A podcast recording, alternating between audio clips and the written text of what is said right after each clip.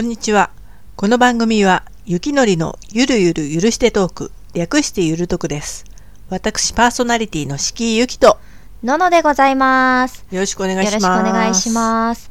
ちょっとね、最はい近結構、ケーキを食べる機会が多いんですよ。はうん、でもね、大人になってからこうやってケーキをね、いろいろ好きな時に食べれるようになったけど、あ、はい。昔ってケーキってさ、すごいさ、食べれませんね、そんなにね。神聖なものっていうかさ、もうここぞという時はいはいに食べる食べ物じゃない、うん、だから確かに。うん、だって普通は何？誕生日とか？誕生日ですね。誕生日とクリスマスぐらいですね。クリスマスは絶対食べるね。ええ。あとあの七夕？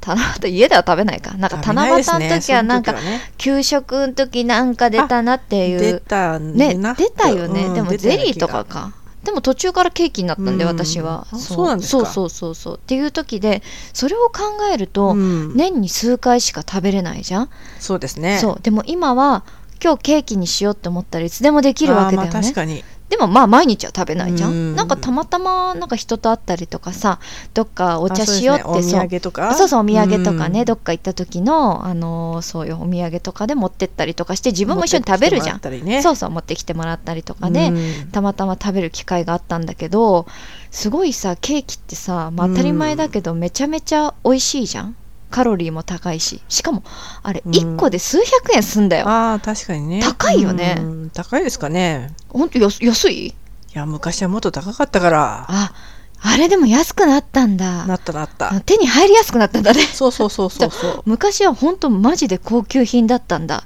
しかもバタークリームしかなかったしね。あー今いっぱいあるよね。あのショートケ今結ーキとかさ。構ね生クリームとかねそうそうチョコレートもあるし。逆にバタークリームが少ないというね。ないね私あんまり出会ったことないかな、うんバタークリームか。ちなみにケーキの中だとどれでも好きなの買っていいよって言われたらどれを食べたい派ですか？どれをとは？種類ですか？そうそうそうそう。ショートケーキの？ショートケーキの種類？じゃなくて？え？何ショートケーキのショートケーキ1個だよ。ホールか三角かってことかあのじゃなくてチョコレートとかチーズケーキとかそういう意味ですか？そうそうそう。もうあれだよ。あのシュークリームとかクレアとかは入ってないからね、あそうなんそうだ入ってない。ケーキだけでどれでもいいよって言われたら何食べたいの？チョコレートかなチョコレートいいやねっぱりチョコレートですよ。チョコレートでも今いろいろあるよね。あのさちょっと苦いやつとかさあビター？のそうそうそうそうビターのやつとかうん。形もほら三角だけじゃなくてさ丸いさなんつうのかなあれ。私あんま種類わかんないんだけど。ミスですか？そうそうそうそうそうそう。ティラミスとかねああいうのあるじゃん、うん。いろいろチョコだけでも超楽しめるじゃん。ケーキすごくない？すごいですか？うん。まああれだよね。今の時期だとさ、あのー4月でうん。入学式とかさ、あるじゃん、あはい。い、ろいろお祝い事ね、うん。でまあもちろんそのケーキもそうなんだけどまあお寿司屋さんが混むよねこういう時期。お寿司屋さんね。うん。みんなね。うん。行きやすくなりましたよね。うんうんうんうん。100 100円寿司？そうそうそうそう家族連れでさ、ね。昔はなかったからね。そういう店ね。ないんだね、うん。家族とかでさみんなで楽しそうに食べてるのとか見ると見てるこっちも幸せになるよね。まあこっちも寿司食いに来てんだけどさって思うけど。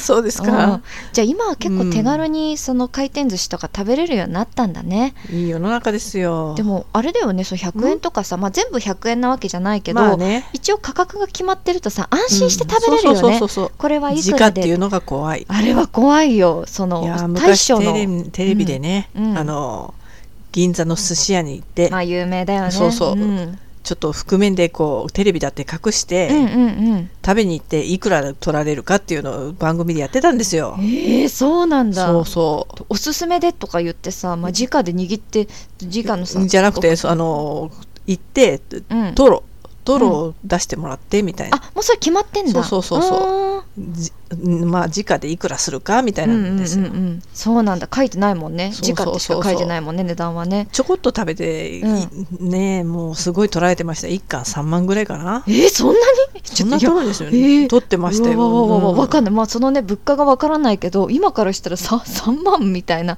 いやだからね。美味しいの食べれるよそんな3そうですよ。万なんて。相当いやだから昔はそういう時代だったんですよ。ね。銀座でお寿司お寿司を食べるというのはそういうことだったんですね。メジャーなさ食べ物じゃなかったのかもしれないよねやっぱり。メジャーっていうよりは本当に選ばれた人しか食べれないものっていう感じですかね。へえじゃあうん。今はいい時代になったんだね、なり本当にましたよ。ありがたいね。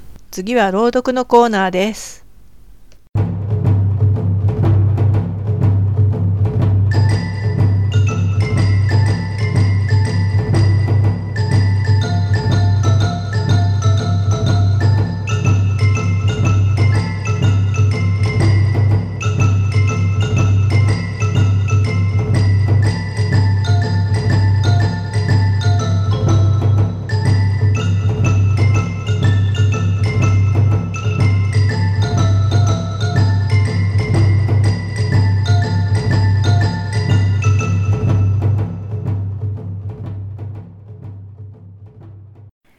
第21回。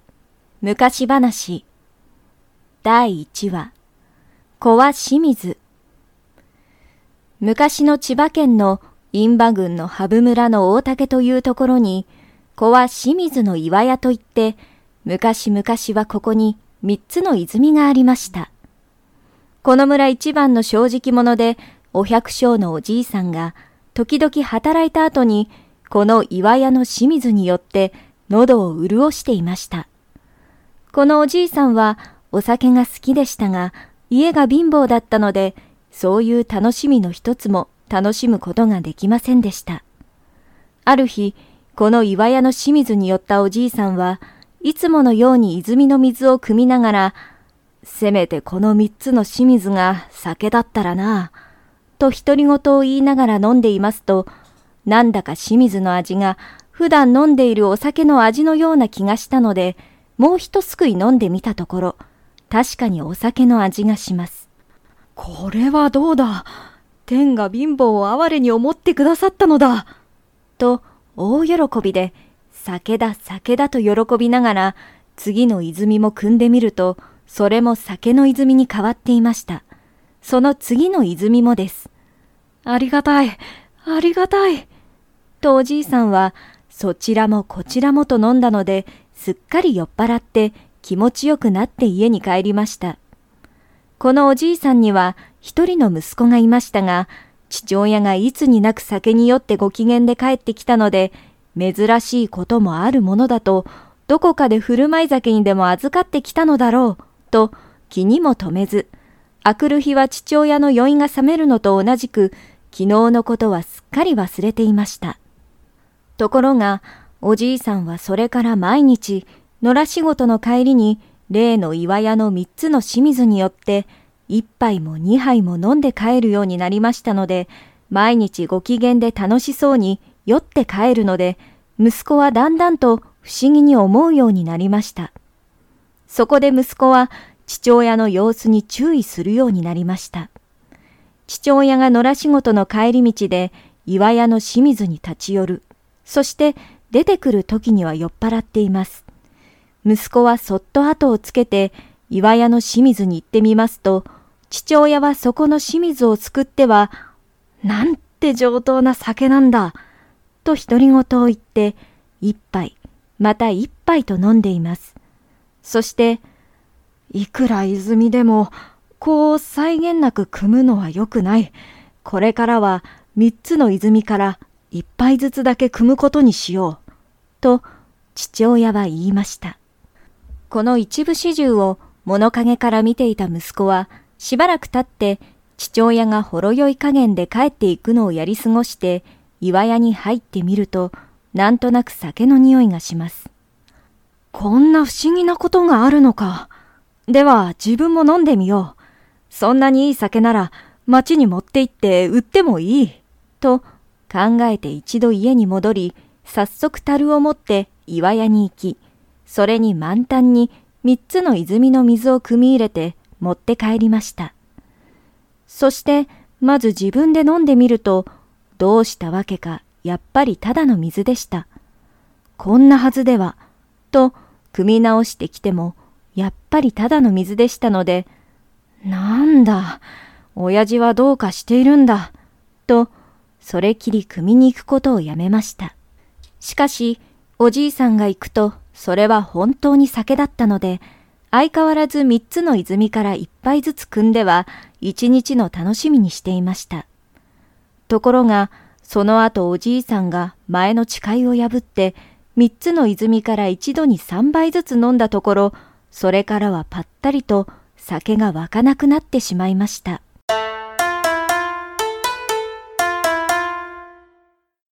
第2話母川の主うなぎ。昔一人の旅僧が今の徳島県が阿波の国だった頃海辺谷の母川のほとりをとぼとぼとやってきますと一人の少女が一生懸命になってその川の水を買い出しているのに出会いました。見れば小さい手で根気よく水をすくっていますがそんなことで川の水が減るはずもありません。旅僧は不思議に思ってこれこれ娘さん、一体何をしていなさる？と優しく尋ねました。すると少女は涙ぐんで、お母さんがこの川の縁の主のうなぎに取られてしまったのです。私はこの川の水をさらって干して、敵討ちをするんです。と言いました。そうかね。それはかわいそうだが、そんな小さな手ではこの川の水を汲み干せるものではない。それよりも、敵討ちならこの坊主が打ってあげますから。これからはお母さんの冥福を祈ってあげなさい。と言いながら、旅僧が川の縁に立って何か呪文を唱えながら祈ると、耳があるという恐ろしい主うなぎが住んでいると言われる縁の洞穴の中が騒がしくなり、たちまち岩が裂けるような音がしました。そして、洞窟の出口がうなぎの太さよりも狭くなってしまったので、主うなぎは二度とその穴から外に出ることができなくなってしまいました。今でも母川には長さが2メートルから3メートルの耳がついている大うなぎが住んでいるそうですが、あの岩穴に封じ込められた主うなぎの大きさはもっともっと大きく、測りきれないくらいだったと言われています。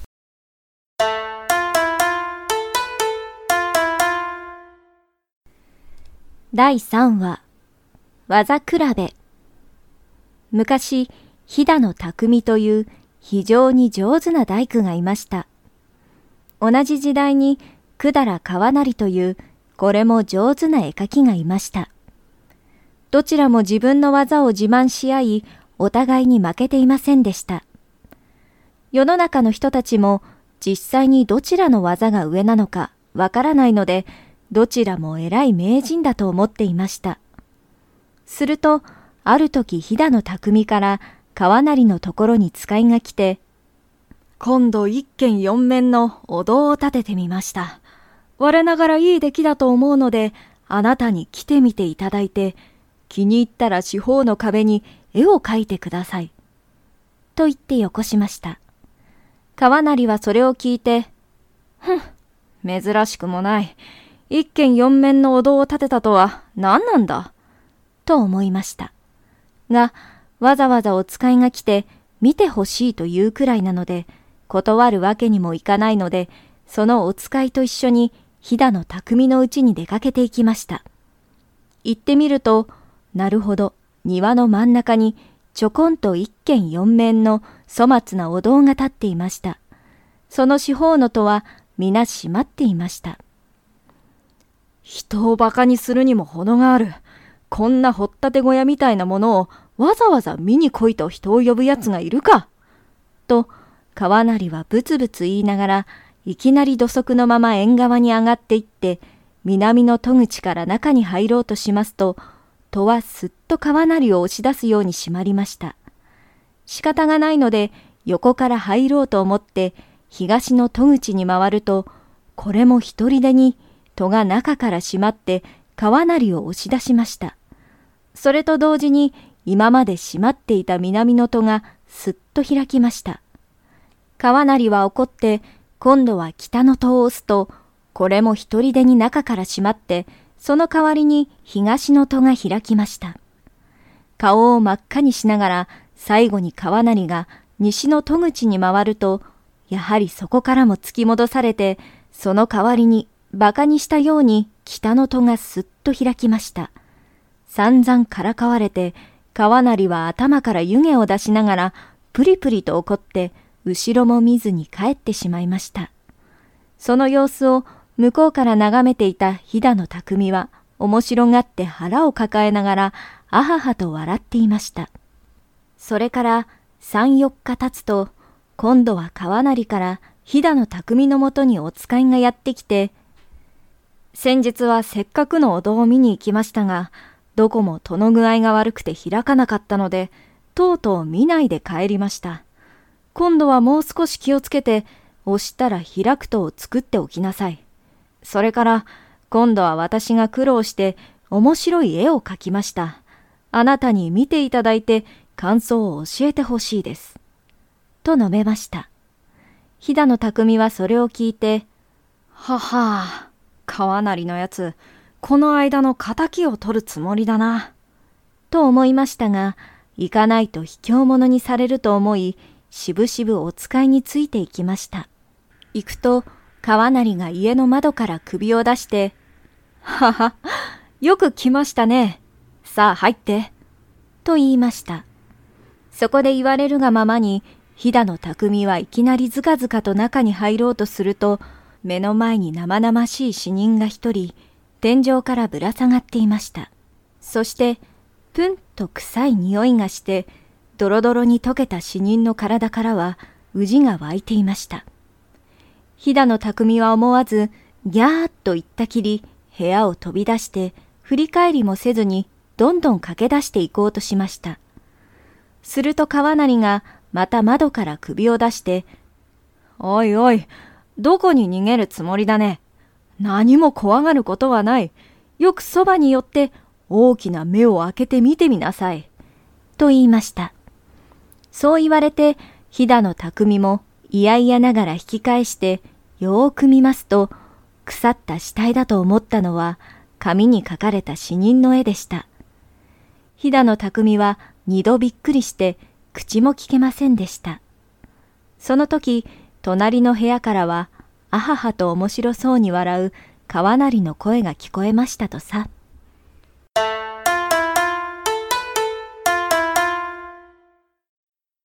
第4話。狼の毛皮。狼の毛皮は剥製にするときには裸になって作らないと良くないことが起こるというのですが、漁師の六助は、そんなはずがあるもんか。わざと着物を着たままで作って、それを敷物にしていました。息子の七助がある時何気なく、この狼の毛皮を頭からかぶってみたところ、急にいたずらがしたくなり、そのまま山を飛び出しました。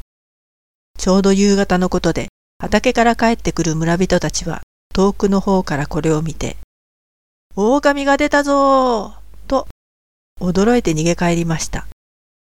七助はそれが面白かったので、一晩中そこらを歩き回りました。そして帰ろうと思った時には、あまりにも疲れていたので、帰り道にある藁小屋の中に泊まりました。それは秋の取り入れ時で、小屋の中にはたくさんの藁束が積み重ねてありました。七助は夜中にうすら寒かったので、いくつもの藁束をすっぽりとかぶり、狼の毛皮を着込んだままでうとうとしました。何時間か経って、ふと人の声がするので七助が目を覚ますと、辺りはぼーっと明るくなっています。おや？もう夜が明けたのか？と、むくりと起き上がると、小屋のすぐ前で二三人の男が焚き火をしているのでした。七助が怪しく思って聞き耳を立てると、それは近所を荒らして回っていた大泥棒だったので、震えているとそのうちの一人が藁小屋の中に入ってきました。七助がビクビクしていると、いきなり七助がかぶっていた藁束を剥いで持っていきました。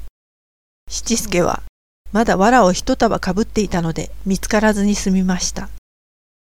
藁の隙間から七助が息を殺して見ていると、泥棒はその取っていった藁束で焚き火をしているのでした。そのうちに火が弱まってきたので、泥棒の一人が案の定小屋の中に藁を取りに来ました。そして幸か不幸か泥棒は七助の頭の上のわら束に手をかけました。下の七助は夢中で藁の中から飛び出しました。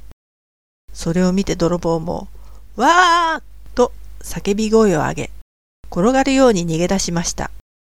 焚き火の明かりに照らし出された異様な怪物の姿を見た他の泥棒たちも、同じように、わーっと叫んで逃げ出しました。七助はあまりの恐ろしさに自分が狼の毛皮を着ていたことを忘れていました。そして自分も夢中で逃げ出したのですが、しばらくして溝の中に転げ込みましたが誰も追いかけてこないので、振り返ってみました。明るくなりかけたあぜ道を反対方向に黒い影がすごい勢いで逃げていくのを見て不思議に思いながら、顔の泥を取ろうとして、ようやく自分が狼の毛皮をかぶっているのに気づきました。それじゃあこれを見て驚いて逃げ出したんだな。と思うとおかしくなって、笑いながら藁小屋に戻ってくると、泥棒たちが置いていった包みがありました。開けてみると大金が入っていました。七助は辺りを見回してから、これはありがたい。おいらのものにしよう。誰にもわからないだろう。と、独り言を言いました。するとすぐに、いや、おいらが知ってる。というものがいるので驚いてみると、時々この辺りで見かける目が見えない少年が別のわら束の中から顔を出しました。七助は驚かせてやろうと、おいらは狼だぞと言って、うーとうなってみせましたが、少年には七助の恐ろしい姿が見えません。逆に少年に取り押さえられてしまいました。そして朝になると狼の毛皮をかぶって村人を驚かせたことがばれ、罰として一週間、その藁小屋に縛り付けられましたとさ。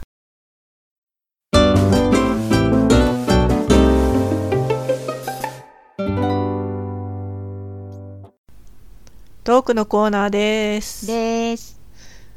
一時期ちょっと流行ってましたよね、うん、あのにゃんぱく宣言っていうんですか？見た。すっごい可愛いよね、うん、あの CM が流れるとさつい見ちゃうよね。見ちゃいますね。だからあれはすごいいいね。あの CM は正解だよ。みんな見るもん。あの、うん、誰の歌だっけ？さだまさしさんですね、あそうそうそうそうそうあの関白宣言の。そうそうそうそうちょっともじってるんでしょ？あれはあのなんか俺の世話をしろだっけ？なんだっけ？あの飼えない数を飼うなみたいなね、そうそう。ちょっと。力出すなとかね。あそういうこと言ってたね。ね。ちょっとかわいそうかな。でもしょうがないのかね、あれだよね。やっぱりその外でさ、うん、猫ちゃんって飼うよりやっぱりその、ね、人間が管理した方がもちろん病気はかかりにくいし、うん、結構猫ってさ犬と違って多頭飼いする人ってすごい多いじゃん。あ多いみたいですね。そう私の周りも、その全然1匹とかじゃなくて34匹飼ってる人とかねやっぱいるのよ、はは犬はさほら散歩行ったりとか、やっぱその犬同士の仲とかあったりとかするんだけど、猫って結構みんないっぱい飼いがちっていうかさ。いやうちも3匹ぐらい昔はいたんですけどね。みんな死んじゃいましたけど。すげえ悲しいじゃん。やめてよ。軟白宣言。切ないまあ寿命はねどうしても来てしまうからね。そうですね。でも24年ぐらい来たのかな、化け猫じゃん。そう化け猫並みに。そんなに来てくれたんだね、うん、そうそう。別れめちゃくちゃ寂しいね。そうなんか切なかったですけどね。そうだよね。どんどん弱ってったりとかさ、うん、そうそう。あの猫でもさ白髪とか出るんだよね。あ出ます出ます。毛の色とか毛の色がねなんかボッサボッサになってきちゃってね、ね、そうそうそう。毛もね柔らかくなくなってね、うん、きちゃうんだよね、うん、なんか切ないよね。生き物ってやっぱそうなっちゃうんだっていうところはあるけど。まあ最後まで飼ってほしいみたいな、うん、あそういうことですよね、あのあの歌はね。そうだよね、でもそうだと思う。やっぱりその飼えない数を飼うなってすっごい当然のことだしね。まあ、改めてね言ってもらった方がね、いいとは思うよ。犬なんかもね、多分多いんじゃないですかねあの保護とか言ってますけど結局処分されちゃうわけでしょ。ああそうだね。犬の保護がねまだって何何十万頭とかあるんでしょ年間。怖いまあね。怖いよね。それでさ、ね、本当に、うん、保健所に行ってさ引き取ってくれる人ももちろんいると思うけどさそんな何十万頭が全員どっかに渡るってことはないよね。ね。なんか悲しいよね。だったら買わないでほしいよね。いろいろ理由はあるかもしれないけどさいやー本当に覚悟して買ってほしいものですよ、うん、そう流行りで踊らされてね買って買えなくなったらね。うん。でも流行りとかあるよねこの犬種が。今人気とかさ、ね、いろいろあるじゃん、うん、私が小さい頃は結構スピッツが流行ったんですよ、うん、スピッツってなんだ？細いやつかな？顔が。ああそうそうそう,、うんうんうん、これがね結構うるさく鳴くっていうことでね人気がなくなってあっという間にいなくなっちゃいましたえー、でもさあの犬ってさ基本鳴くものじゃない、うん、まあね、うん、それを泣くからさうるさいから処分っていうのはちょっと違うよね。なんかさ昔テレビ番組でさ、はい。あのまあちょっと番組名は出しませんけど、うん。ワンちゃんとこう旅をするみたいなやつがあってね企画で、はいはい。で。もそのワンちゃんがやっぱ泣いちゃうから、うん。こう声帯をね取っちゃったみたいなえ本当に？やつがそうそうそうそうそうそう。やっぱ犬ってどうしても泣くじゃん、うん。それはやっぱテレビ的に良くないから取っちゃったみたいな話がねあったんですよ実際に。そう。やっぱりそういう風にに人間のエゴでねそのキャンキャン泣くからっていうのは別に人間が喋ったりさ笑ったりするのと一緒で別に自由を上げてもいいじゃないって思うわけですよ、まあそうですよかねわいそうだよね。なんかねうん。流行りっていうか、ファッションで買う人が多いですよね。そうなんだよね。そううん。その後にマルチーズが流行ったりあーのシベリアンハスキー、あおーの漫画の影響で。うんうんかわいいかかわいいっていうかかっこいい感じだよね。うんかっこいい感じですけど、うんうんうん。あれってね、うんアスリート並みの運動させないとね満足しないから。ええそうなの？何時間も散歩させないといけないんですよ。でも無理だよね。今の時代さそんなにさだからそれが嫌で保健所持ってっちゃうんじゃないですか、へえそんなにさたくさんさ犬を走らせる場所ってさ、うん。やっぱりそのほら公園とかだとさ犬禁止とかいうところもあるからちゃんとドッグランとか行かないとさ、満足にそのアスアスリート並みの運動はさせられないよね。いやもうだからついていくだけでも厳しいんじゃないんですかね,、そうだよね何時間も散歩でこう一緒に走るなんて。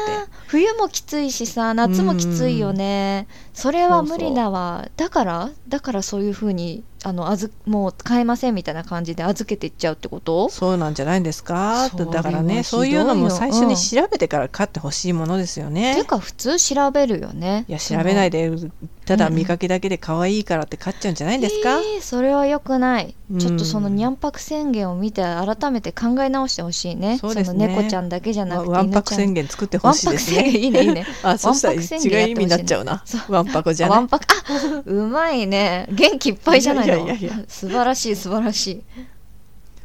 まあちょっと猫の話に戻るんですが。おーいいじゃない猫好きですよ。まあうちの猫の話。うん。まあ猫自慢というかね。いいじゃない。自慢しちゃいましょうよ。猫の素晴らしさを伝えましょうよみんなに。いや素晴らしいというかうちの猫ね、うんよその猫がこう来るとうん。すごい威嚇するんですけどおーおうん。でもそうだよね。縄張り意識があるもそうそう。んねやっぱりね。ここは俺のうちだみたいに。なるよね、うんうんうん、なんですけどね、あの私とか、まあ、他の飼い主人間がいるとえらい強気なんですけどね いないとちょっと影の方からうんこっそりこうにら睨み合いをしてるみたいな、あそうなんだ。そんな感じなんですよ。人間がいるともう味方って分かってるから俺の飼い主俺の味方で当たり前だろうって感じでちょっとあれなんだ調子乗ってんだ。そう。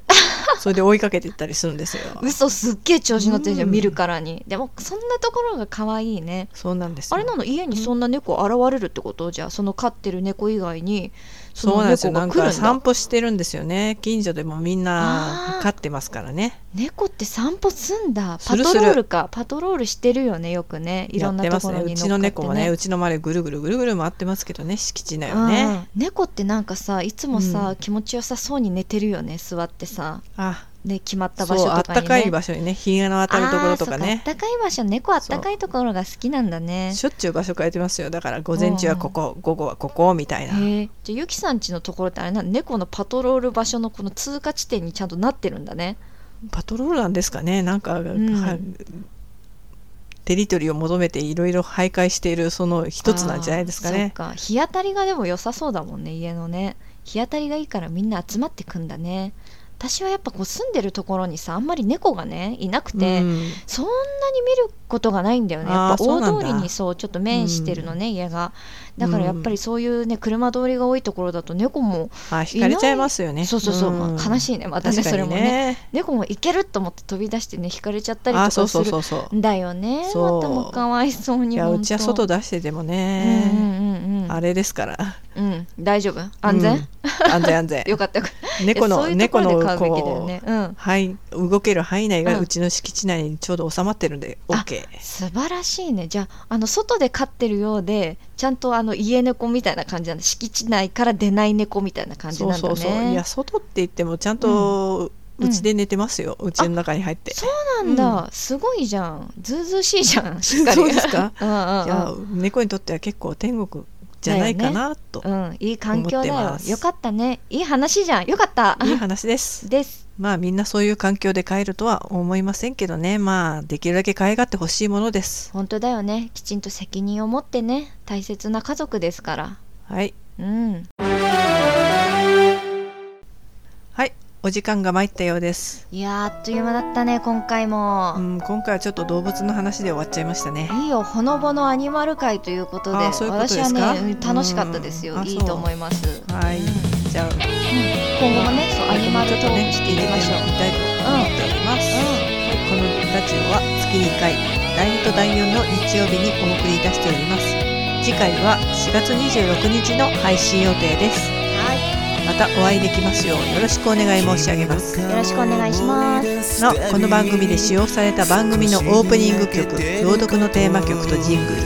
そしてエンディングはミュージックサイト魔王魂さんから。ジングルは BGM サイトムズムズさんから使用させていただきました。ありがとうございます。ありがとうございます。そして私のサイトアナクロトマイナーでは番組宛てのメールフォームを設置しております。